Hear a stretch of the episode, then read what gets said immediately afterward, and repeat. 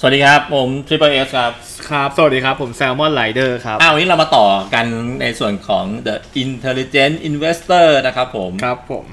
ก็เป็น EP หนึ่งของซีรีส์นี้ อ่าไหนคุณบอกยังพูด EP ไง ก็เป็นส่วนที่หนึ่งพาร์ท ส่วนที่หนึ่ง อ่า ส่วนที่หนึ่ง พาร์ทที่หนึ่งของซีรีส์นี้แล้วกันครับ โอเค โอเค ครับ เอ้เราเราเราพูดไปเรื่อยๆแล้วกันเนอะเราไม่รู้ว่ามันจะไปจบถึงเชปเตอร์ที่เท่าไหร่นะครับผม ครับ แต่เราพยายามไม่ให้มันไม่ให้มันเกิน 15 นาทีแล้วกัน ครับ นะครับผมโอเค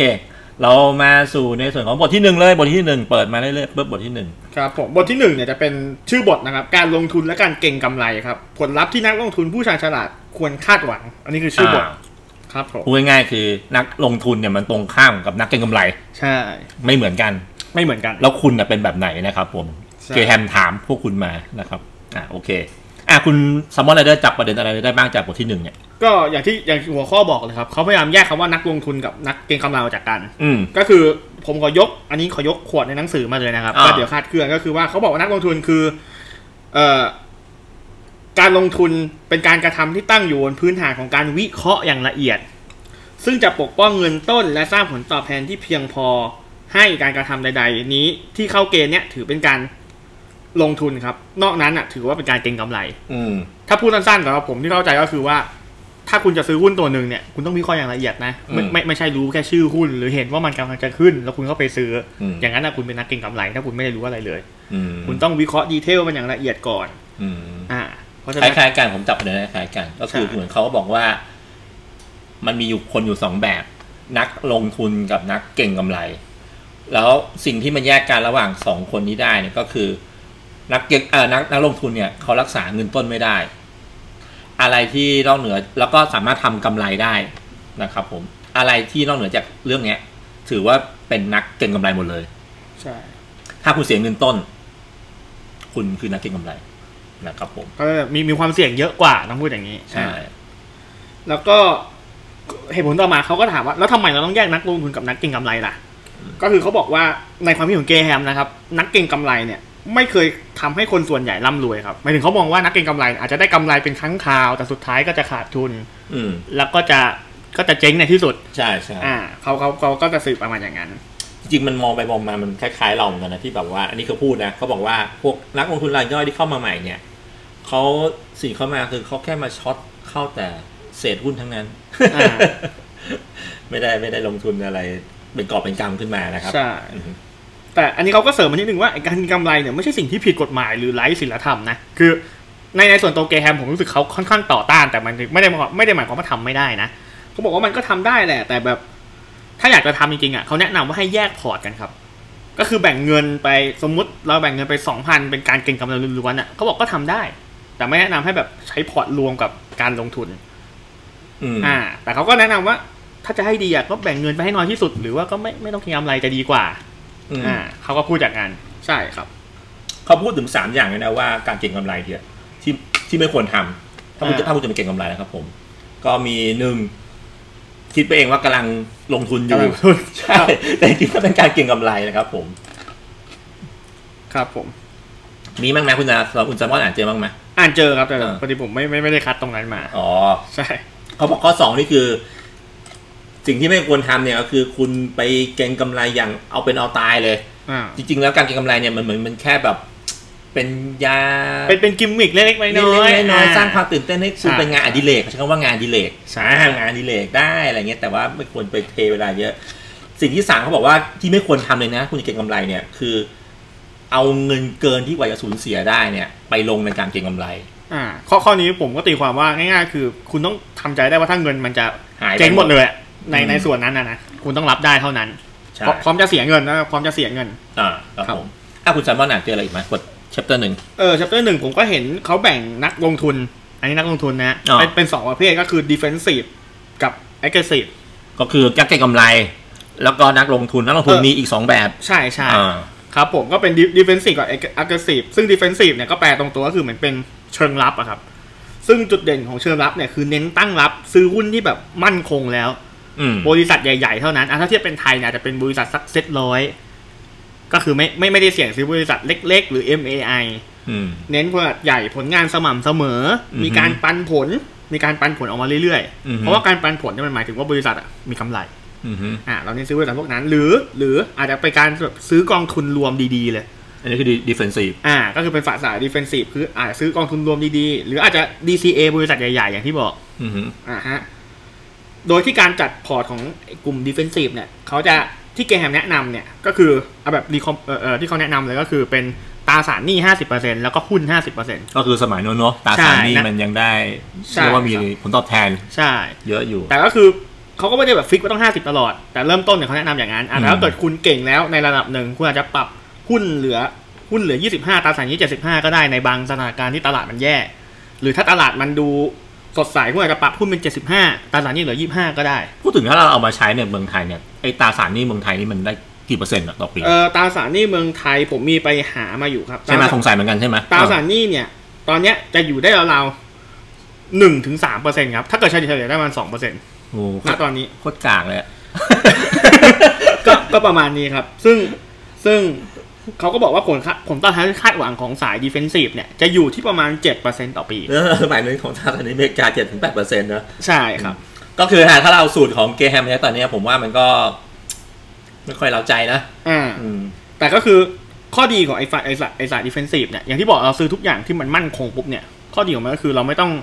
เขาเลยกนะ ไม่ต้องไปทำการบ้านเกี่ยวกับมันเยอะ อืม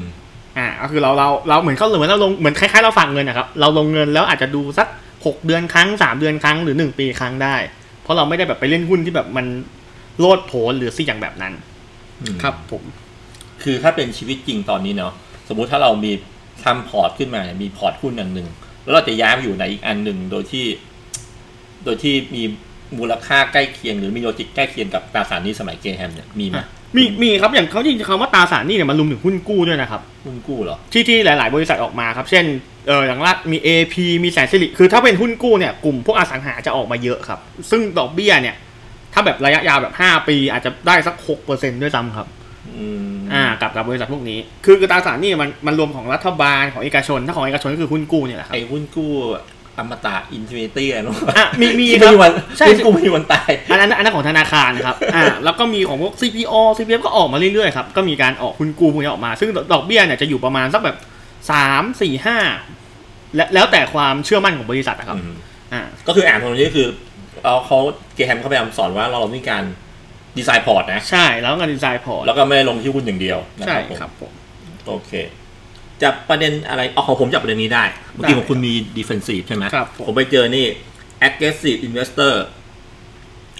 aggressive investor นี่ก็คือถ้าถ้าตามชื่อเขาเลยก็คือเป็นเชิงลุก เชิงลุก เชิงลุกใช่เป็นพวกที่เอ่อมีความตื่นเต้นกับการหากำไรนะครับผมเขาบอกว่าถ้าคุณจะเป็น aggressive เนี่ยเขาแนะนำไม่ใช่แนะนำดิเขาคล้ายๆเขาเขาจัดพฤติกรรมมาเป็น 3 แบบพวกนี้นะครับผมหนึ่งคือเนี่ยพวก aggressive investor เนี่ยหาเงินจากการเทรด อ่า หาเงินจากการช็อตหุ้นอ่านะครับผมสองคือเป็นพวกที่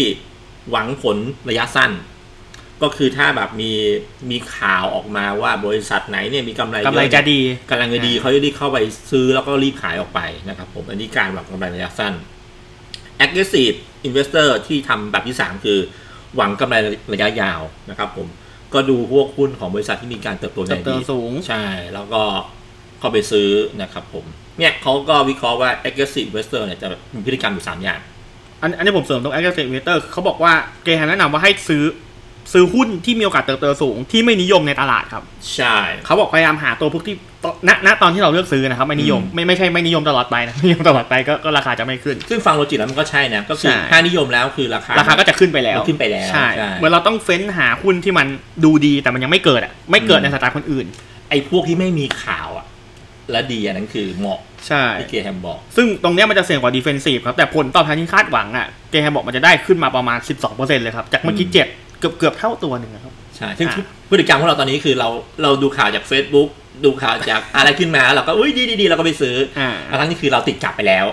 ชาวบ้านเขาซื้อกันไปแล้ว คือเขาบอกหุ้นพวกเนี้ยโดยมากอะราคาจะจะไปรออยู่แล้วครับ ไป ไปรอ ไปรอ เลย ทาร์เก็ตอยู่แล้ว คือเราอาจจะมองว่ามันเติบโตจริงแหละแต่ราคามันอะนำไปแล้วไงใช่ โดยเฉพาะไอ้ alert จากโปรแกรมสตรีมมิ่งนี่ตัวดีเลยนะ ทุกเช้านี่มาเลยราคาเป้าหมายราคาเป้าหมายโอ้โหแม่ง ครับผม โอเค ต่อต่อต่อครับผม ก็บทที่หนึ่งของผมก็ประมาณนี้ครับ บทที่หนึ่งเหรอ ใช่ ข ของผมที่จับใจความได้เนี่ย เออมันมีอีกนะเขาแนะนำพวกอันเนี้ยผมฝากอ่านน่าสนใจคือมันมี มันมีตราสารหนี้ที่เออที่ควรซื้อเมื่อเกิดเงินเฟ้อผมฟังแล้วเออมีด้วยเหรอวะอะไรเงี้ยเหมือนว่ามันเป็นตราสารหนี้ชื่อ TIPS อ่าฮะ ก็คือเวลาเกิดเงินเฟ้อเนี่ยมันมันมันการันตีผลได้เลยว่ามันเออเรียกว่าผลตอบแทนเนี่ยมันไม่ไม่เปลี่ยน มัน นะ มันจะชนะเงินเฟ้อ ซึ่งผมไปดูเนี่ยในเมืองไทยก็เพิ่งมีด้วยนะ อื มีด้วย TIPS นะครับผม แต่ผมไม่ซื้อหรอก รับ โอเค แล้วอย่างนี้เกย์แฮมก็เล่าเรื่องนี้ด้วยเล่าเรื่องว่าการเกิดของไอ้พวกเอ่อกลุ่มกลุ่มที่เรียกว่ากลุ่มหุ้น S&P อ่า อ่าใช่เขาก็เล่ามาว่าเออมันเกิดขึ้นมึงมันคล้ายๆไทยอะนะ ที่เอ่อที่ของอเมริกาเนี่ยก็มีหุ้นดาวโจนส์ ใช่ แล้วก็มีการเกิดของกลุ่ม S&P ถ้าเมืองไทยก็เชื่อว่าเป็นพวกเซ็ต Set ห้าสิบ Set ร้อยอะไรพวกเนี้ย ถ้าผมจะไม่ผิดดาวโจนส์มันจะสามสิบท็อปสามสิบของอเมริกาใช่ป่ะถ้าผมจะไม่ผิด ใช่ใช่ ท็อป ใช่ 30อเมริกา ก็เหมือนกับเป็นเซ็ตกับ MAI นะครับผม เหมือนในเล่มเนี้ยเออเหมือนเกย์แฮมก็พูดเป็นอะไรนะ primary กับ secondary ใช่ก็คือ Harvard Memory ก็เทียบเทียบไทยก็คือเป็นเซตเซตกับตรงนี้ก็เป็น MAI ใช่ นะครับผม โอเค นอกจากนี้เนี่ย เกแฮมเขายังพูดอีกสองเรื่องที่ผมคิดว่าคิดว่าดีนะในในในระบบที่หนึ่งก็คือเขาพูดเรื่องว่าเขาเป็นเขาเป็นคนแรกเลยที่ตั้งชื่อตลาดหุ้นว่ามิสเตอร์มาร์เก็ต อ่าฮะ และคำนี้ก็กระจายไปทั่วโลกเลย อย่างประเทศเราเนี่ยก็ใช้คำว่าตลาดถามตลาดอ่าตลาดคิดยังไง วันนี้ตลาดขึ้นตลาดลงอะไรแบบนี้นะครับผม เอ่อเกแฮมก็บอกว่า ไอ้มิสเตอร์มาเก็ตเนี่ยเขามีคาแรคเตอร์นะ วันนี้อารมณ์ดี อารมณ์ดีก็ราคาก็จะขึ้น อ่า วันไหนอารมณ์ไม่ดีราคาก็ลงขึ้นไปนะครับผม อีกอันหนึ่งที่เกแฮมพูดขึ้นมาแล้วคิดว่า เออ ผมคิดว่ามันเจ๋งดีนะเขาบอกว่านักลงทุนมือใหม่เวลาเข้ามาเนี่ย แยกสองอย่างไม่ได้ แยกของคำว่า value กับ price ไม่ได้ อ่าฮะ เออก็คือไม่รู้ว่าหุ้นน่ะจริงๆราคามันควรเป็นเท่าไหร่ แล้วมูลค่าของมันจริงๆอ่ะควรเป็นเท่าไหร่ อ่าฮะ นะครับผม อ่านี่เป็นสิ่งที่ผมจับได้จากเชปเตอร์หนึ่งนะครับผม ครับ คุณ ผ แซมมอนมีอะไรเผยไหมในตัวเชปเตอร์หนึ่ง ก็หมดแล้วครับผมพูดผมพูดในส่วนของผมหมดแล้วเหมือนกัน อ่ะเรามาสรุปดีกว่า ครับ เชปเตอร์หนึ่งเนี่ยเกรแฮมพูดอะไรบ้าง ก็หลักๆเลยที่ผมเห็นก็คือว่าเขาจะแยกนักลงทุนกับนักเก็งกำไรออกจากกันก่อน อ่า อ่า ใช่ อันนี้คือสิ่งสำคัญ สิ่งที่สองก็คือเหมือนมีการเกริ่นนำว่านักลงทุนเนี่ยมีสองประเภทสำหรับเขาก็คืออา ดีเฟนซีฟกับแอ g เ e s ซีฟซึ่งเดี๋ยวทั้งสองประเภทเนี่ยจะถูกกล่าวถึงในบทถัดๆไป อื ครับผม ตอนนี้ก็คือก็ตรงกับชื่อเชปเตอร์เขาเลยนะ ใช่ แล้วก็เรื่องอื่นที่เราจับได้เนี่ยก็คือเอ่อเรื่องการการดีไซน์พอร์ต อ่า แล้วก็การลงทุนในหุ้นที่ว่า เออไม่ไอเวลาเราดีไซน์พอร์ตเนี่ยเราไม่ควรลงทุนหุ้นร้อยเปอร์เซ็ คุ น ณ ต์ ร้อยเปอ นะ ร์เซ็นต์ใช่ ควรไปดูตัวอื่นด้วยอย่างเช่นตราสารหนี้ ใช่ บิตคอยน์ อ่าถ้าเกิดสมัยนี้ก็ ก็คงเป็นอย่างนั้นครับเอาเอาจริงๆผมรู้สึกเกย์แฮมเขาไม่ได้เขาไม่ได้ปิดนะครับหมายถึงเขาไม่ได้บอกว่าเอ้ยต้องเป็นหุ้นเท่านั้นต้องเป็นตราสารหนี้เท่านั้นอย่างอสังหาเขาก็มีพูดถึงอยู่ป่าปลายครับ อ่า ทองคำด้วย ใช่แต่เขาไม่ได้มาพูดว่าอสังหาเลือกยังไงไงเขาก็อาจจะแค่พูดเป็นแนวทางว่าเอออสังหาก็เป็นหนึ่งในการลงทุนที่น่าสนใจนะอ่ะประมาณนั้นครับ แล้วอื่นนะครับที่พูดถึงเชปเตอร์นี้ ก็ในเรื่องคำศัพท์ที่เมื่อกี้คุณทิมเบอร์เอสบอกนะครับ อ่าคำศัพท์ใช่ไหม ครับ เรื่อง S&P นะครับผมเรื่องเอ่อสิ่งที่ไม่ควรทำของการเก็งกำไร ของการเก็งกำไร ใช่นะครับผม แล้วก็เอ่อเรื่องการการเรียกว่า การลงทุนในตัวอื่นที่ไม่ใช่หุ้น อ่า อย่างเช่นเขามีพูดถึงทองคำอสังหา ใช่ ถ้าเป็นปัจจุบันนี้ก็มีพวกบิตคอยอ่าน์ะไรพว ก็เป็น ย เรียกว่าเป็นสินทรัพย์ทางเลือกเหมือนกัน ใช่ เออ พูดถึงเรื่องนี้ก่อนจะถึงห้าสิบห้านาทีเนี่ย คุณเอ่อแซมบอนไรเดอร์เนี่ย เคยคิดไหมว่าเราควรจะลงทุนอย่างอื่น นอกเหนือจากหุ้นมีไหมนอกนอกนอกจากหุ้นสามัญเนี่ย นอกเหนือจากหุ้นสามัญแล้วที่จริงผมมีก็มีดูพวกอสังหาแต่หมายถึงอสังหาของผมอะก็อาจจะเป็นยังเป็นในรูปแบบหุ้นนะครับคือที่จริงหุ้นอาจจะมีกองทุนพวกกองทุนหลีดที่แบบทำอสังหา แล้วเราไปซื้อหุ้นแล้วก็กินปันผลเอาอะครับ กินปันผลเอา ใช่พวกนี้จะเป็นปันผลกลับมาเหมือนไอ้พวกกองพวกนี้เขาก็จะไปซื้อตึกซื้อสิทธิ์การเช่าตึกอย่างเงี้ยครับ อืม มาแล้วเราก็ไปซื้อหุ้นพวกนี้ก็เหมือนเราเป็นเจ้าของตึก แล้วก็กินเขาก็จะปัน เดี๋ยว ผ นะ ลออก เพ มา ราะว่าหุ้นนี้ไม่อยู่ในตลาดหรอก อยู่ในตลาดครับโดยมากจะเป็นอยู่ในตลาดอย่างล่าสุดที่เพิ่งออกมาก็ตัว iNet นะครับ iNet ก็ออกมาเป็น Data Center เป็นเป็นหุ้นสำหรับการปันผล Data Center ก็คือเหมือนมีรายได้จาก Data- Data Center เท่าไหร่เนี่ย เขาก็จะแจกปันผลกลับมาที่คนถือหุ้นทั้งหมดค โอ รับ เค ครับผม ส่วนผมเนี่ยไปเจอหนังสือเล่มหนึ่งมันชื่อว่าลงทุนถูกที่ถูกเวลา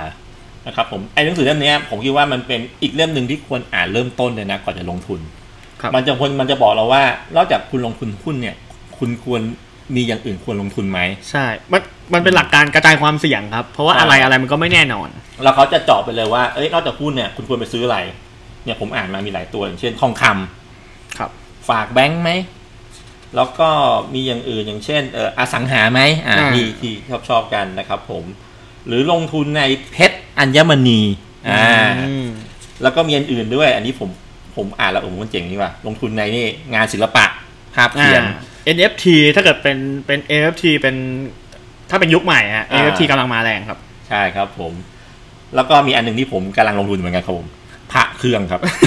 อุ๊ยอันอันนี้ยิ่งนานมูลค่ายิ่งเพิ่มนะครับ ใช่ ถ้า ใช่ ถ้าไม่ใช่ของปลอมนะ ถ้าเป็นของจริงอะเดี๋ยวยังไงก็ก็จะเพิ่ม ก็ฝากเพื่อนๆดูครับว่าโอ้มีบิตคอยอันหนึ่งนะจะพูดเมื่อ อ่า กี้ก็ลองทุนดูครับว่าอะไรที่เป็นอีกอีกช่องทางหนึงในการลงทุนนอกนอกเหนือจากหุ้น ใช่ครับ ครับผมโอเค งั้นวันนี้เราก็ 15 ทีละนะครับ ครับ ผม วันนี้เราก็จบไป บทเดียว บทเดียว ครับผม เยี่ยมเลยครับผม ครับ ขอบคุณมากครับ ขอบคุณมากครับ สวัสดี สวัสดี ค ครั รับ บ